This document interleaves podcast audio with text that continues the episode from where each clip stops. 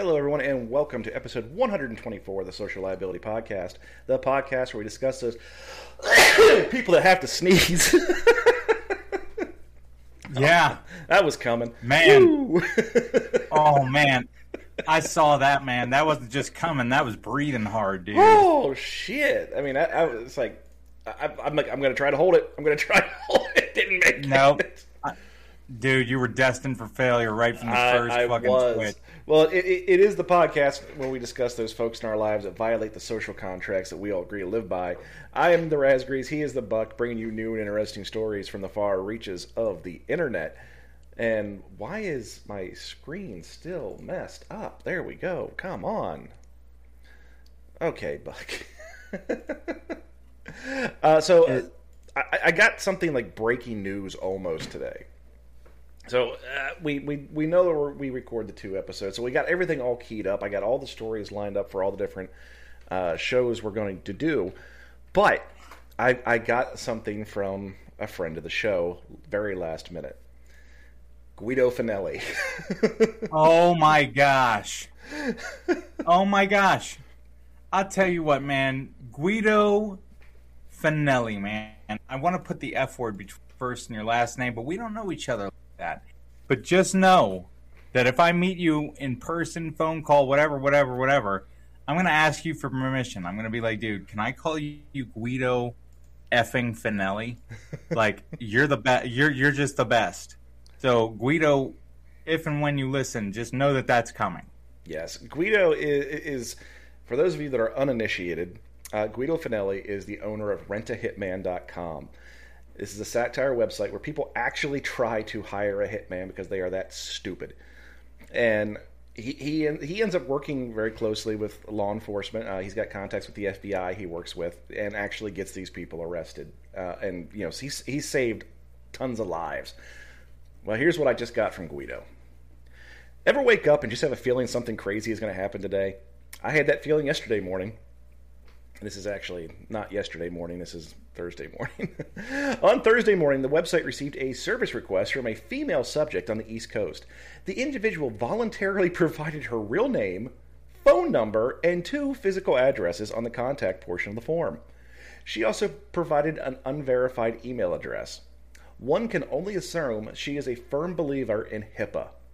Hitman Information Privacy and Protection Act of 1964, and felt comfortable providing her personal information, which was easily verifiable. I should mention that whenever a, a service request is received, it captures the submitter's IP address and geolocation data.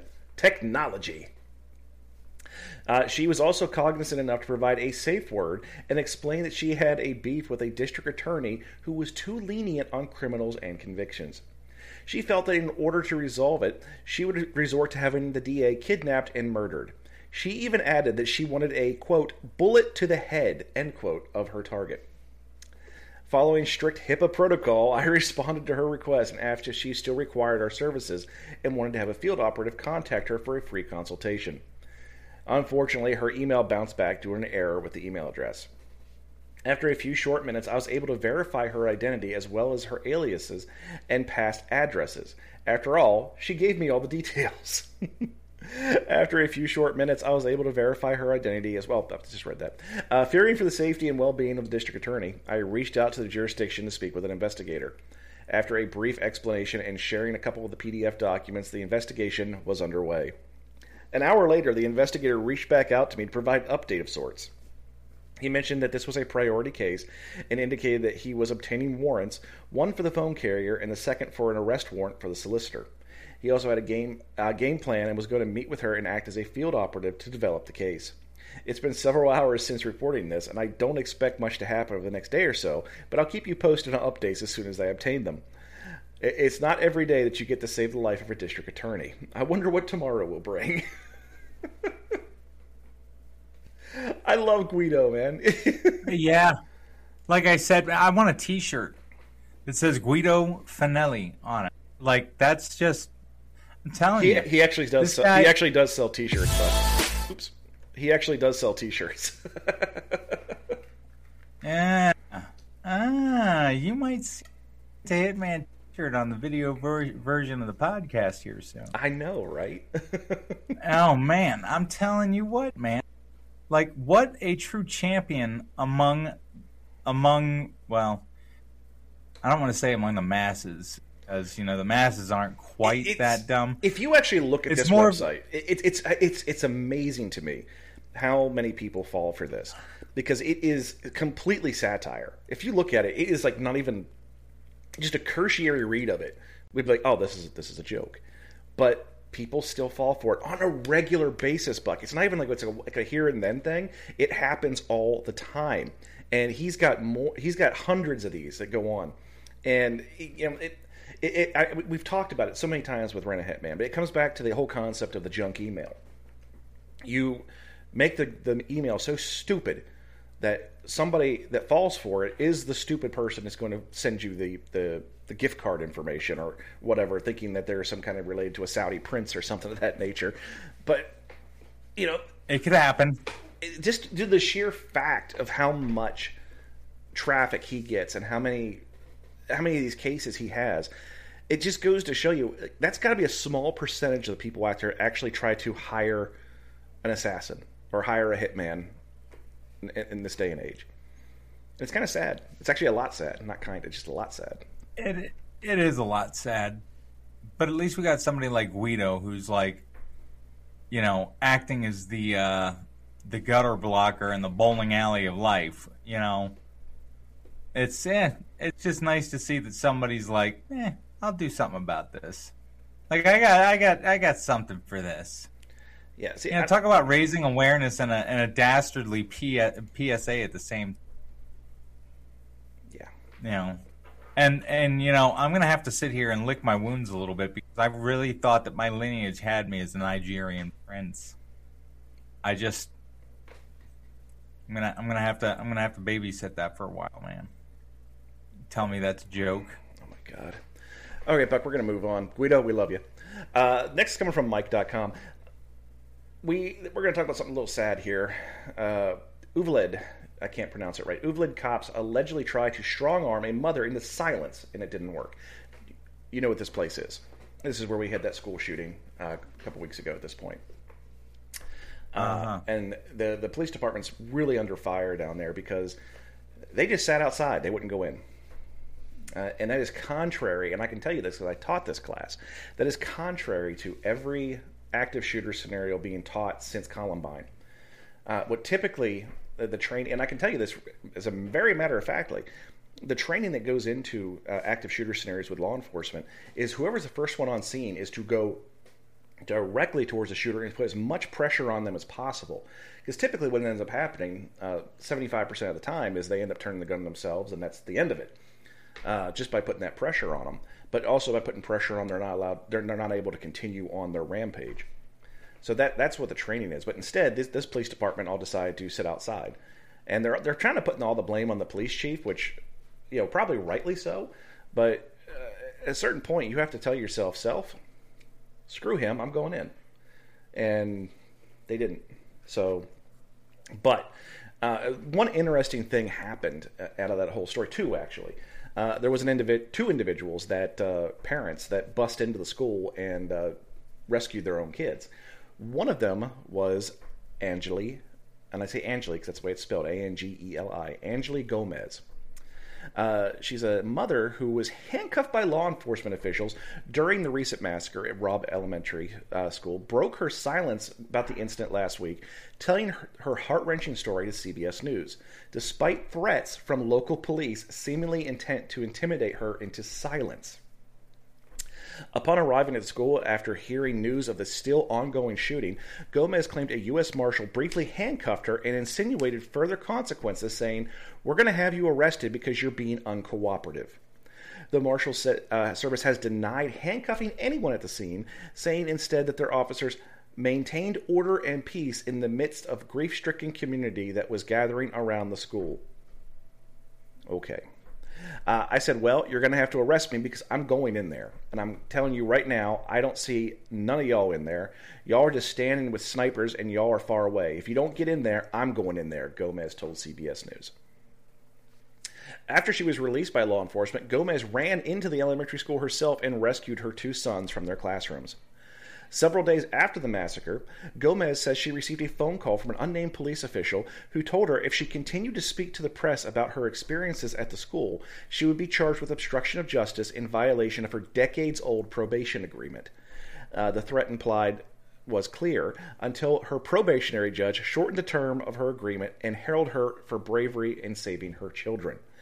Speaking with CBS News, a visibly distraught Gomez grew even more emotional when talking about uh, what could have been done differently during the school shooting.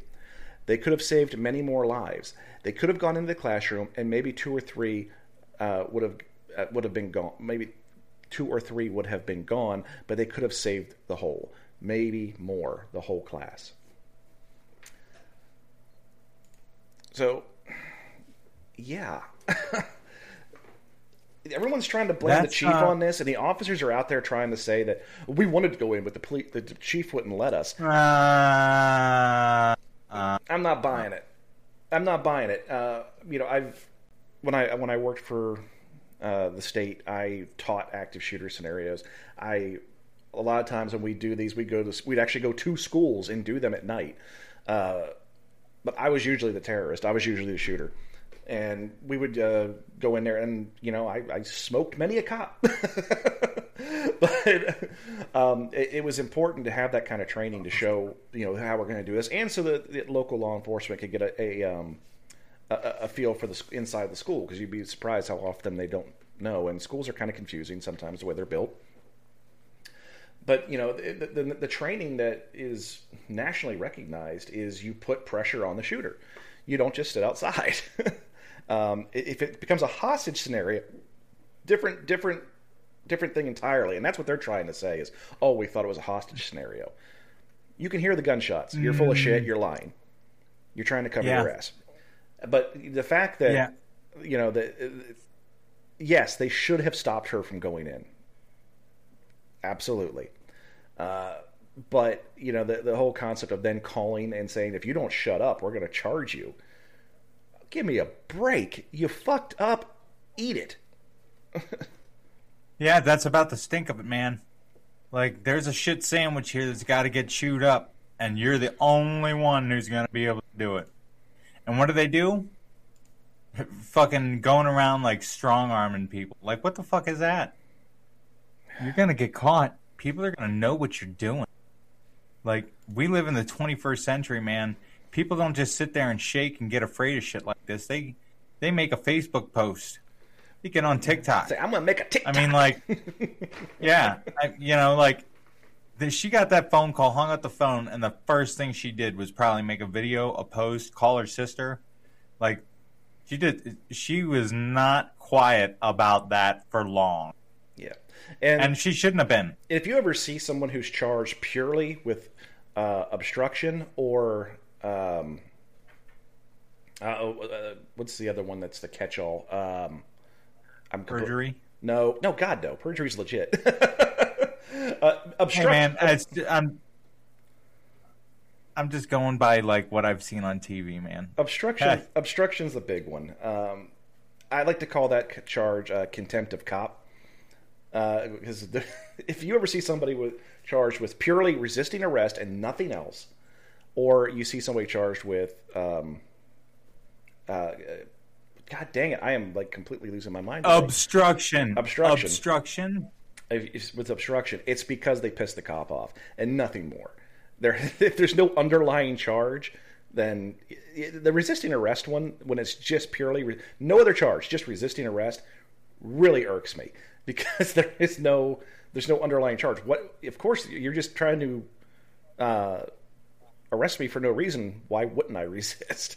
And you know, the, the definition of resisting arrest could just be you saying, "No, I'm not going to let you arrest me right now." Well, you just resisted arrest. I don't. Yeah. Yeah, I can see most judges looking at that and being like resisting arrest and No, no. Most judges say, "Okay, thirty days, whatever." You know, they'll. they'll well, I'm I'm not saying they side. I'm not saying they they they they throw out the case. They're probably just looking at it like, God, you're reaching at straws here, buddy. Like, give me something else. Like I can't have too many of these on the here. Like, ah. no, man. It, resisting arrest. It's contempt of Ah. cop. That's what it is. It's a contempt of cop charge. Yeah, uh, that's just it's. And I'm sa- and I'm- and I'm saying this as a cop. itself. I, I I've never once did that. I want to point that out. okay, uh, we're gonna take a quick break and we'll be back with our second half. Okay, Buck, we're back with a second half here, and we're gonna go right to a, a story that should be near and dear to your heart. And this is coming from WGAL.com, back in our old stomping grounds.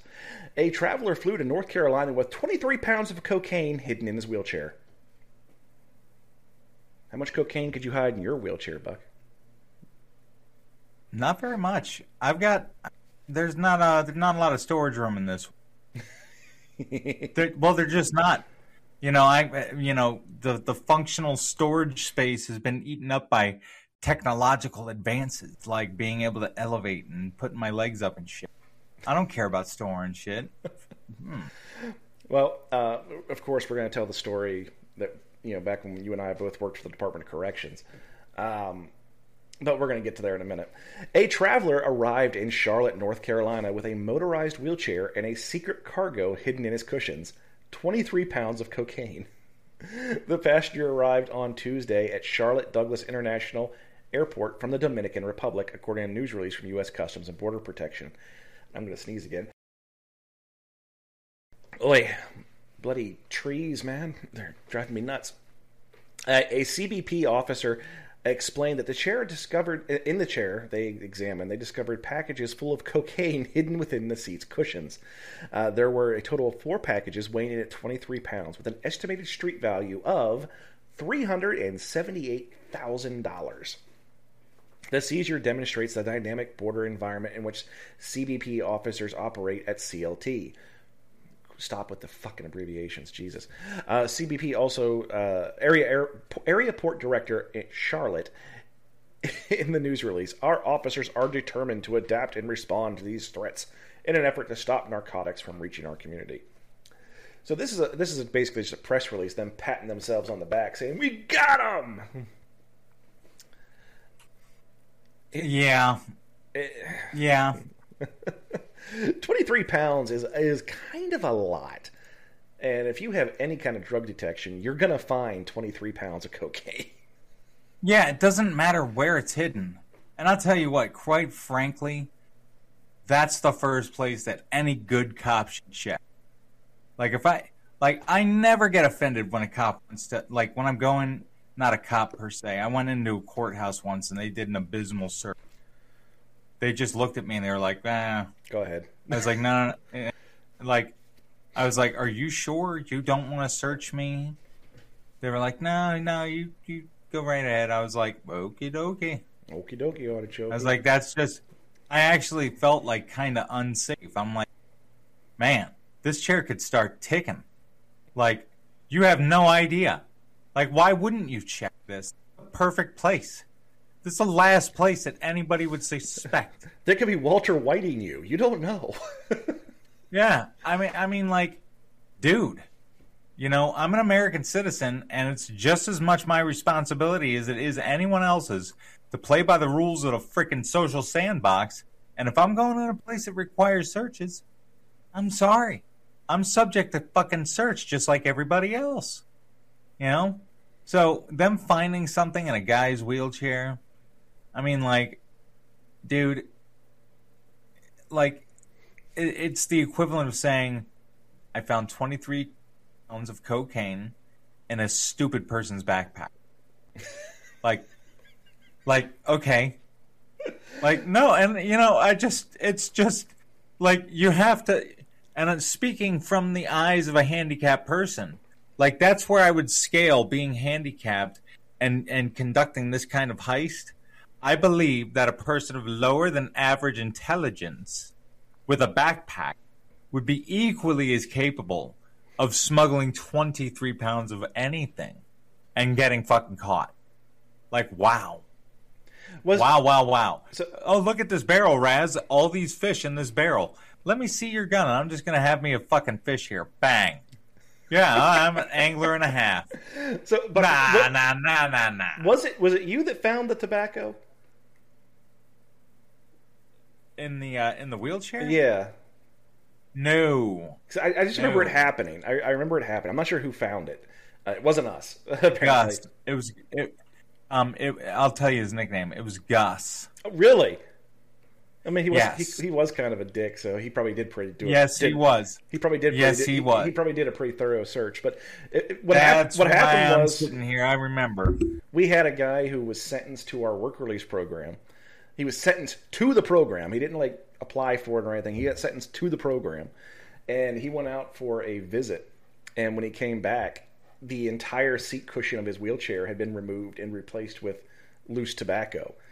I mean, it was a, a tremendous amount. They actually put it in a trash bag. I remember that they had a small like uh, like waste can trash bag full of tobacco. It was ridiculous the amount of tobacco this guy smuggled in, and you know I, I don't think we actually had like different charges for amounts. But he so he got charged with introducing contraband into a secure facility, the same as somebody who just brought in a single cigarette. You know what? But he did though? get but he did get taken out of work release. Thank God. again, I'm not going to sit here and pat Gus on the back like too too much. No. like yeah, great job. But how many people? but but, the- but in all seriousness, how many people actually would have said, "I'm not fucking with the guy in the wheelchair," because they didn't want to get accused of, you know, uh, some kind of ADA violation or something. Truth, truth, 100%. I remember the man that you're speaking of, and I actually know his first and last name. I remember him that vividly. He was, you know, all all all things aside, he was actually a pretty pretty nice fella. You know, I'm not I'm not going to sit here and say that we were friends, but he he and I spoke, you know, on uh, you know on good terms. And I'll tell you what, right now, man, you know, I, I just, you know, that guy. I'm not surprised he got caught. I'm just not surprised he No, got caught. He wasn't a he wasn't a swift one, but you know, this is the, it's the same concept. It was I there was a we had a midget. I mean, he'll tell you he was a midget. You know, he, he was. um, Oh, I love that guy, man. I remember his name too. I remember his name too, because he filed a grievance on me. because we went into the strip room because everybody that came back in had to get strip searched, and he uh, just stood there. He just sat down. I'm like, "What are you doing?" He's like, "We're actually doing this." I'm like, apparently nobody ever strip searched this cat. They just let it. They just let him go because they didn't want to do it. I, I did. I Well, did. not only Not not, go- only did I make him strip, but since he apparently had played this game before and was expecting not to be, I did a thorough one. So much so that I actually made him stand on the bench when he lifted his penis and when he lifted his testicles because I was not getting down on my hands and knees to look under his balls. So I made him stand on a stool. and he filed a know grievance what? on me. I remember that too. I actually do remember that quite vividly. Yep. Yep, yep, yep. Oh my. You know what? I really loved it when inmates would file grievances on you and then they'd look at me and be like, "Hey man, can you co-sign that lynch?" Like Go for No. it. Go for it. Yeah, and I, like you file whatever. Like I'm not going to tell you you can't file paperwork. That's that's disgusting. If you have a complaint, lodge it. But if he and and if he were in the wrong, I'd I'd stand against him. But you know, I you apparently don't know how good of friends that man and I are. Like, not only am I not going to co-sign it, I actually have to like put ink to paper over this. Like, you really screwed up. Like, really, really bad. like, what are you thinking? Ah, either way. yeah, just people. So, you know, guy, guys, guys riding around with twenty pounds of coke. It's a lot of the seat his coke. Wheelchair. I mean, that's a lot of coke. you know, did I tell you the story about the uh, the meth that I had the other day? That's a, that's a horrible. sen- that's a horrible sentence to say out loud. I got called to work. Now I'm not in law enforcement anymore. I'm not. I'm I'm in, in a risk management type of role. And I got called to work, and I, I walked into the office, and I thought it was a receptionist that had called me, and she had said that uh, somebody dropped something and we don't know what it is and it's in a bag. And I'm like, what? And she goes, well, we don't know what it is and we, we don't want to look in it. The whole time, you know, call the police. Not my problem. But I, I got called in on my day off to go look in this bag. Well, I thought it was a receptionist, and it, it wasn't because I got there. I'm like, "Where is it?" And she's like, "What are you talking about?" I go, "You didn't call me." No.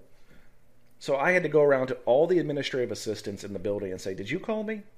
And I finally get to the very last one, the one that I would never suspect would call me because she does not care for my presence, but she did. And uh, I walked in. She goes, "Oh, good, you're here." And she ha- puts her hand out, and I, I, stupid me, I put my hand out, and she hands it to me, and I look at it, I see what it is because it's in a clear plastic bag. It's not like they were didn't know what was in the damn thing. And I just turned and walked out, started walking out of the room. And her and uh, a code enforcement officer and two building inspectors and a director, they're all like, "Well, what is it?" I go, "It's fucking crystal meth. What do you think it is?" I mean, Jesus Christ! It was a quarter ounce of crystal meth. and you know, I, I, called one of my police officers that I, am I'm, I'm on good terms with, and I said, "Hey, do you, can you come over to the building?" And he's like, "Why?" Just, just come over. And as soon as he walks in the door, I go, "You got a test kit?" he goes, "Why?" And I handed it to him, and he looks at it. and goes, "That's crystal meth." I go, "No shit, it's crystal meth. Get it the hell out of here." And uh, yeah, he's like, later on, him and another one that I'm, I'm close with, he's like, "Why didn't you just destroy it? You know how much paperwork this is for us." And I said, I would have if half the damn building didn't know I was walking around with a quarter ounce of crystal meth. I needed somebody else to destroy that. yeah. You know what the funny yeah, thing is? The yeah. guy, the guy, the guy was coming in to apply so he could get a grow license for uh, starting a marijuana facility. Did they issue it? Uh, no. hey man, we we live in a capitalist world. I, it wouldn't surprise me if it did get issued. That's why I asked. I was like, hmm, did it issued then? Eh, they did not in this case. Okay, Buck, let's talk about this story from popcrush.com. A 30 year old man is distraught after judge rules that he must move out of his parents' house. We've actually heard about this guy in the past. This legal battle has been going on for a few years they don't really mention it too much in the story, but as soon as I saw this dude's picture, I was like, we've done this before. Uh, so this is what the story is, and hopefully Buck will reconnect here in a minute because we've lost him. But I'm going to keep going. A 30 year old man is feeling unprepared for the real world after multiple eviction attempts resulted in a judge ordering him to vacate his parents' house. A judge in Syracuse, New York, uh, ordered Michael Rotondo to move out of his parents' home after the man refused to leave despite receiving five written eviction notices over several months. Christina and Mark Rotondo claim their son Michael does not contribute to the family expenses, refuses to help with chores, and snubs the idea of leaving to make a life for himself. After the eviction notices were ignored, the couple had no other option but to take their son to court. According to HLN CNN's sister network, uh, Michael told the judge that he was aware his family wants him to move, but he is unable to establish a home for himself. I don't like living there, Michael said. I'm getting uh, together the means to do that. With my parents, they want me out right away, and that's not really, and I'm, and they're not really interested in providing reasonable time. And the court sided with them, as it seems. Christina and Mark reportedly began warning their son that his stay would become be coming to an end in February but Michael dismissed each uh, of their written written uh, eviction requests. Uh, the parents also offered to help him secure a new place to live and give him $1,100 to cushion to help to help get him started. Since Michael continued to refuse his parents' exit strategy, they were forced to take their son to court. Michael asked the judge to dismiss the request, claiming that he had, quote, never been expected to contribute to the household expenses or assist with chores and maintain maintenance of the premises. End quote. Uh, Michael also claimed the situation was simply a component of his living agreement, according to filings obtained by CNN's affiliate WSTM. After both party, after hearing both parties, the judge ruled that it he did not rule in favor of Michael. Damn. the New York State Supreme Court Judge Donald Greenwood discussed with Michael's uh, appeal, saying, I'm granting the eviction. I think the notice is sufficient. Uh, after court, Michael met with reporters and called the ruling ridiculous, sharing his plans to appeal. It seems to me like they should be providing with, you know, 30 days or so, because generally you get 30 days after you're found, you know, to have to vacate the premises you know. Michael said as he reported by CNN. So I'm expecting something like that. But realistically, if that's not the case, I don't know. Michael also told HLN that he is not sure why he's being asked to leave so quickly. Due to the eviction, his relationship with his family has suffered. Well, no shit. I, I really don't know how. I really, I don't really hope to reconcile. I really want to get this out of the situation. He, he's I don't. This is either bad quotes or bad typing. I'm not sure which. Uh, he expects Bill to move within the next three months. So, what world do we live in, man? What world do we live in? We got a guy who, th- we got a girl who thinks they're a hitman on a, on a on a website, and then we got this guy. It's just disgusting entitlement, you know. And his parents, you know, those are some good freaking parents. You know, you not so. only do we no, want... no, no, no. Are they really good parents? Because they allowed this to go on until he's 30 years old. No, no, no. I'm just talking about nice parents. I'm not talking good okay. parenting. I'm just talking about nice parenting. Sorry. You know, let me let me let me back myself up out of that corner a little bit here. What nice freaking people. I want you out of my house. I'm going to give you ample time to do it and I'll even give you money to get started somewhere on your own. Like, here's everything you need.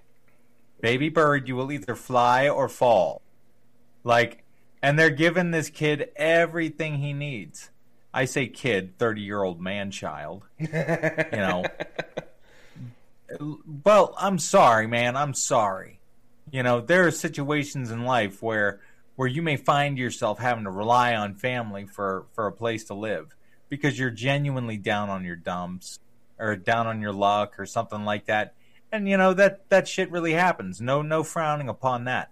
But this this isn't that. This is not that. This is somebody cannot stop playing World of Warcraft.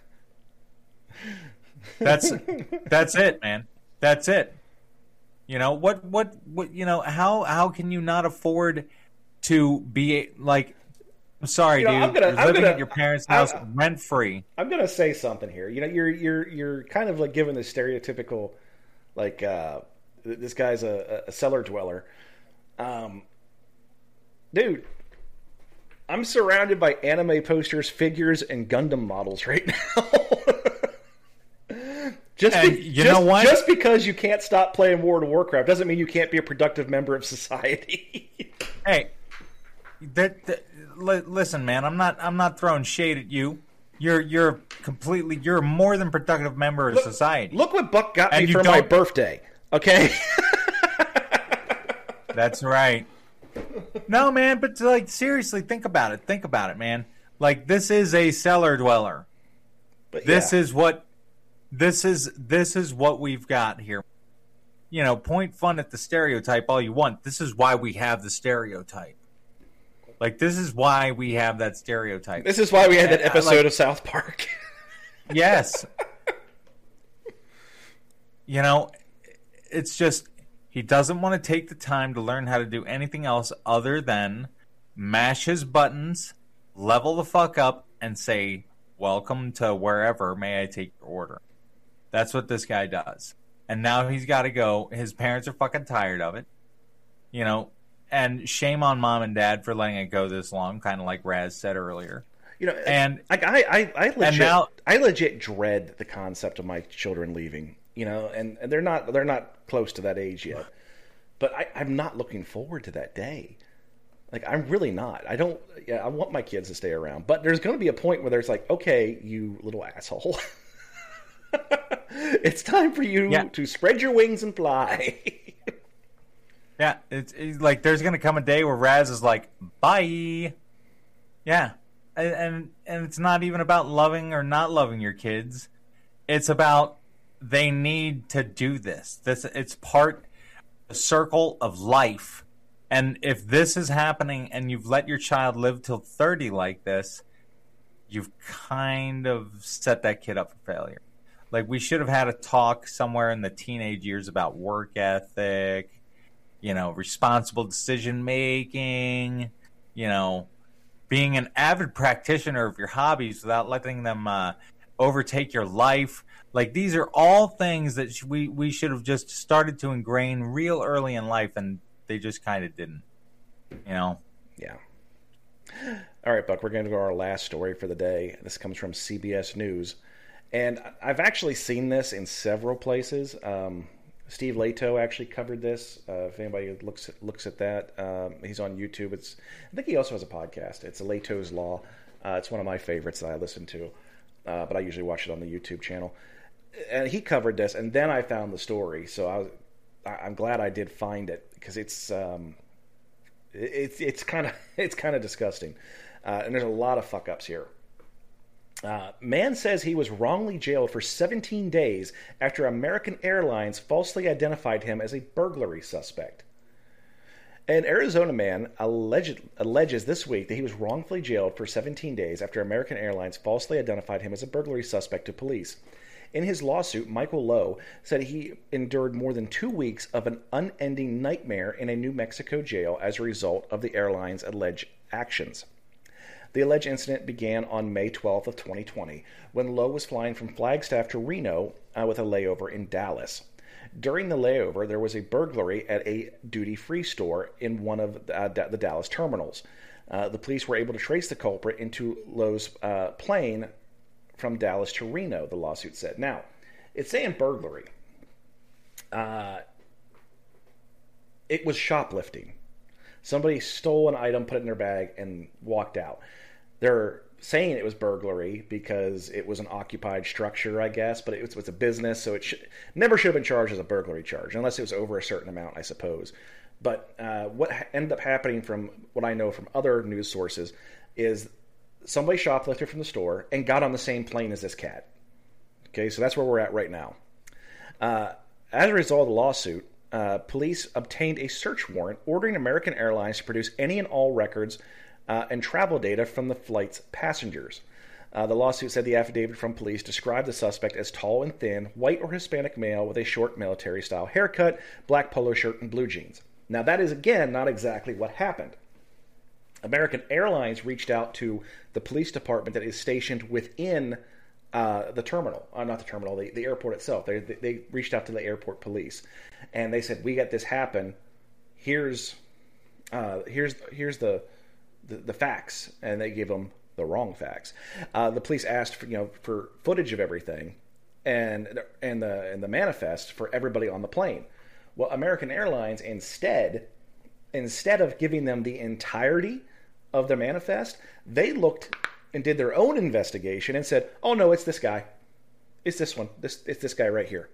Instead of giving them the entire manifest and all the footage, they just gave them the one that they thought was the right person. Uh, but instead of, and again, here we're, going to go into that. instead of providing a list of names of all the passengers according to the lawsuit, the airline uh, departed from its established procedures and gave them one name Lowe's. Uh, the lawsuit said the airline's alleged decision to provide only one name involved in an extreme degree of risk. There's especially true considering if they knew that it provided the name of a single individual, its response to the search warrant, instead of turning over the entire flight manifest as ordered, it was highly likely that the individual would be arrested and imprisoned. A lot of times you ask for the information, and then once you get it, then you get the search warrant so that you can make it admissible. So that's probably what happened because that's the way I've heard it from a bunch of other news sources. But we don't know that for sure because it's being contradicted. So let's just go with that for now. Regardless, why did the detective say this is only one name? Why didn't he give? You need to give me the whole manifest. Whatever. Uh, the lawsuit does not explain why the airline would only provide one name. American Airlines told CBS News in its uh, it is reviewing the lawsuit. The lawsuit said uh, felony and misdemeanor arrest warrants were then issued for Lowe as a result of the airline's actions, leading to his arrest more than a year later while he was vacationing in New Mexico on July 4, 2021. While incarcerated in a New Mexico jail for 17 days, Lowe experienced what the lawsuit called an unending nightmare. This suit described a uh, palpable sense of menace among the inmates he was housed with, saying that he lived in a constant state of fear of confrontation or abuse. It also said that he watched a young inmate get repeatedly punched in the face, faced a near complete lack of sleep, and watched guards refuse to provide medical treatment to a vomiting inmate. Lowe was eventually released from jail and allowed to return home. And upon returning home, uh, the lawsuit said he uh, allowed himself to sob until he could no longer stand. Now, there's a lot left out of the story on this. For that 17 days he was in jail, they never once told him why he was incarcerated. They wouldn't even tell him the charges that were against him. When he went before the judge, the judge refused to discuss the matter with him since he didn't have an attorney and just asked him if he wanted to waive extradition so he could go to Texas and then he'd find out what the charges were when he got there. So, in order to get out, he said, uh, uh, Fine, I'll waive extradition. Just, we got to get out of this nightmare. So he waived extradition. Now, in that 17 day period, something something happened. uh, the charges against Lowe were eventually dismissed, but it is alleged the experience left him plagued with fear, nightmares, and anxiety, and has shaken his identity to the core and cast a pale over his view of the world. The lawsuit accuses the airlines of negligence, negligent undertaking, and gross neglect in providing Lowe's name to authorities, alleging the airline uh, undertook a cursory and negligent investigation of its passengers and acted with uh, conscious indifference to the rights and safety of Mr. Lowe. American Airlines should have provided its entire manifest as ordered by the warrant or a list of all individuals who matched a certain description, all white males over 18 and under 65. American Airlines could have performed an adequate search to identify the correct suspect and provide the information to law enforcement. Instead, American Airlines conducted its own negligent investigation and wrongly identified Mr. Lowe as the single suspect to the DFW Airport PD felony investigation, which forcibly led to Mr. Lowe being arrested and imprisoned for a crime for which he was innocent. Now, you know, we have the, the description of the guy with the high and tight. This guy had dead gray hair. He was the wrong height and wearing different clothes, and he's got longer hair. You know, he's got hair like Bucks. So, uh, uh any any person even looking at a cursory glance of the footage would say that's not the dude. Uh, but it seems like everyone's putting everything on the airline here. I think the reason they're doing that is because the, the, focus of the lawsuit is on the airline for two reasons. One, the airline has money. Uh, you're not, and, and two, most police departments are going to fall on qualified immunity, and they're not going to be able to be held civilly liable. So you have a situation now where you, who who is he going to go after? Well, he's going to have to go after the airline to get some kind of rep- recompense, and rightfully so. I mean, oh my god! I mean, it was a it was a shit detective. That's probably why he's working at the fucking airport. But you know, the fact that they like, like some, eh, it, it, I can tell you what it was. I, I, can I can virtually guarantee you what it was. Is they have some security guard working for American Airlines who thought he was going to be the one to break the big case because he couldn't get a job as a real cop. I think he had an application in the station and just wanted to make himself look good. You know, that's probably right. He probably was applying to the police department. That's a lot of a lot of a lot of guys do. but you know what? I, what a what a dickweed, man. Like, and of course, the airline should be sued. They were ordered to, like, then not only should they be sued by him civilly, they should be charged. They should be. Filing a false they violated. Well, and then they violated a search, a search warrant. The, the the police asked for the entire man fest, and, and they, you come back with one name. Yeah, and they thought, and one the, name, and, and, the police thought, "Wow, this makes our lives easy. We'll just charge this guy because they're sure they're American Airlines. They wouldn't lead us astray." No, you're a shit detective, and that's why you work at the airport, yeah. asshole. yep, you fucked up, man. Yeah, that's like why. That's all why you, sorts of. That's why you work at the airport. All sorts. Jesus. Mm-hmm. Uh, yeah, I, I, hope he sues American Airlines into oblivion. I really do. I mean, it, think if if somebody is not indoctrinated into the world of incarceration, it can be terrifying. It can be bloody terrifying. Yeah. I mean, I've seen people that work there. They're there one day and we never see them again. So I mean, that always cracked me up. that always that always made me laugh. Ah, that was, always made me laugh. It didn't really make me. No, laugh. no, no. It made me laugh because you know what? think about the dynamic you and I both had with our coworkers, right? that guy who showed up for one day and never came back again, you probably never even spoke to him. But the second somebody new showed up at the fucking prison, man, I'm like, hey, how you doing? Always introducing myself, putting my best foot forward. That's just how I am. So these same guys who who are like, oh yeah, you know, blah blah blah, you know, I'm so big and bad and I can do this job in my sleep, and then they don't even they don't even make it a full eight hour shift. They're like, what? I have to strip search another man? I'm like, dude. Well, no. Once they realize they go into the housing units and they weren't like in a glass bubble somewhere. like no, oh, you're, yeah. you're, in there with like forty uh, some dudes, and they don't. None of them like you. Mm-hmm. By the way, in case you didn't pass basic math, sixty-eight to one is terrible fucking odds. So perhaps you should do a checkup from the neck up and adjust your attitude. You know, just a little pro tip there. Indeed. Well, Buck, that's going to bring us to an end of another episode of the Social Liability Podcast here in season three. My God, season three. This is episode 124.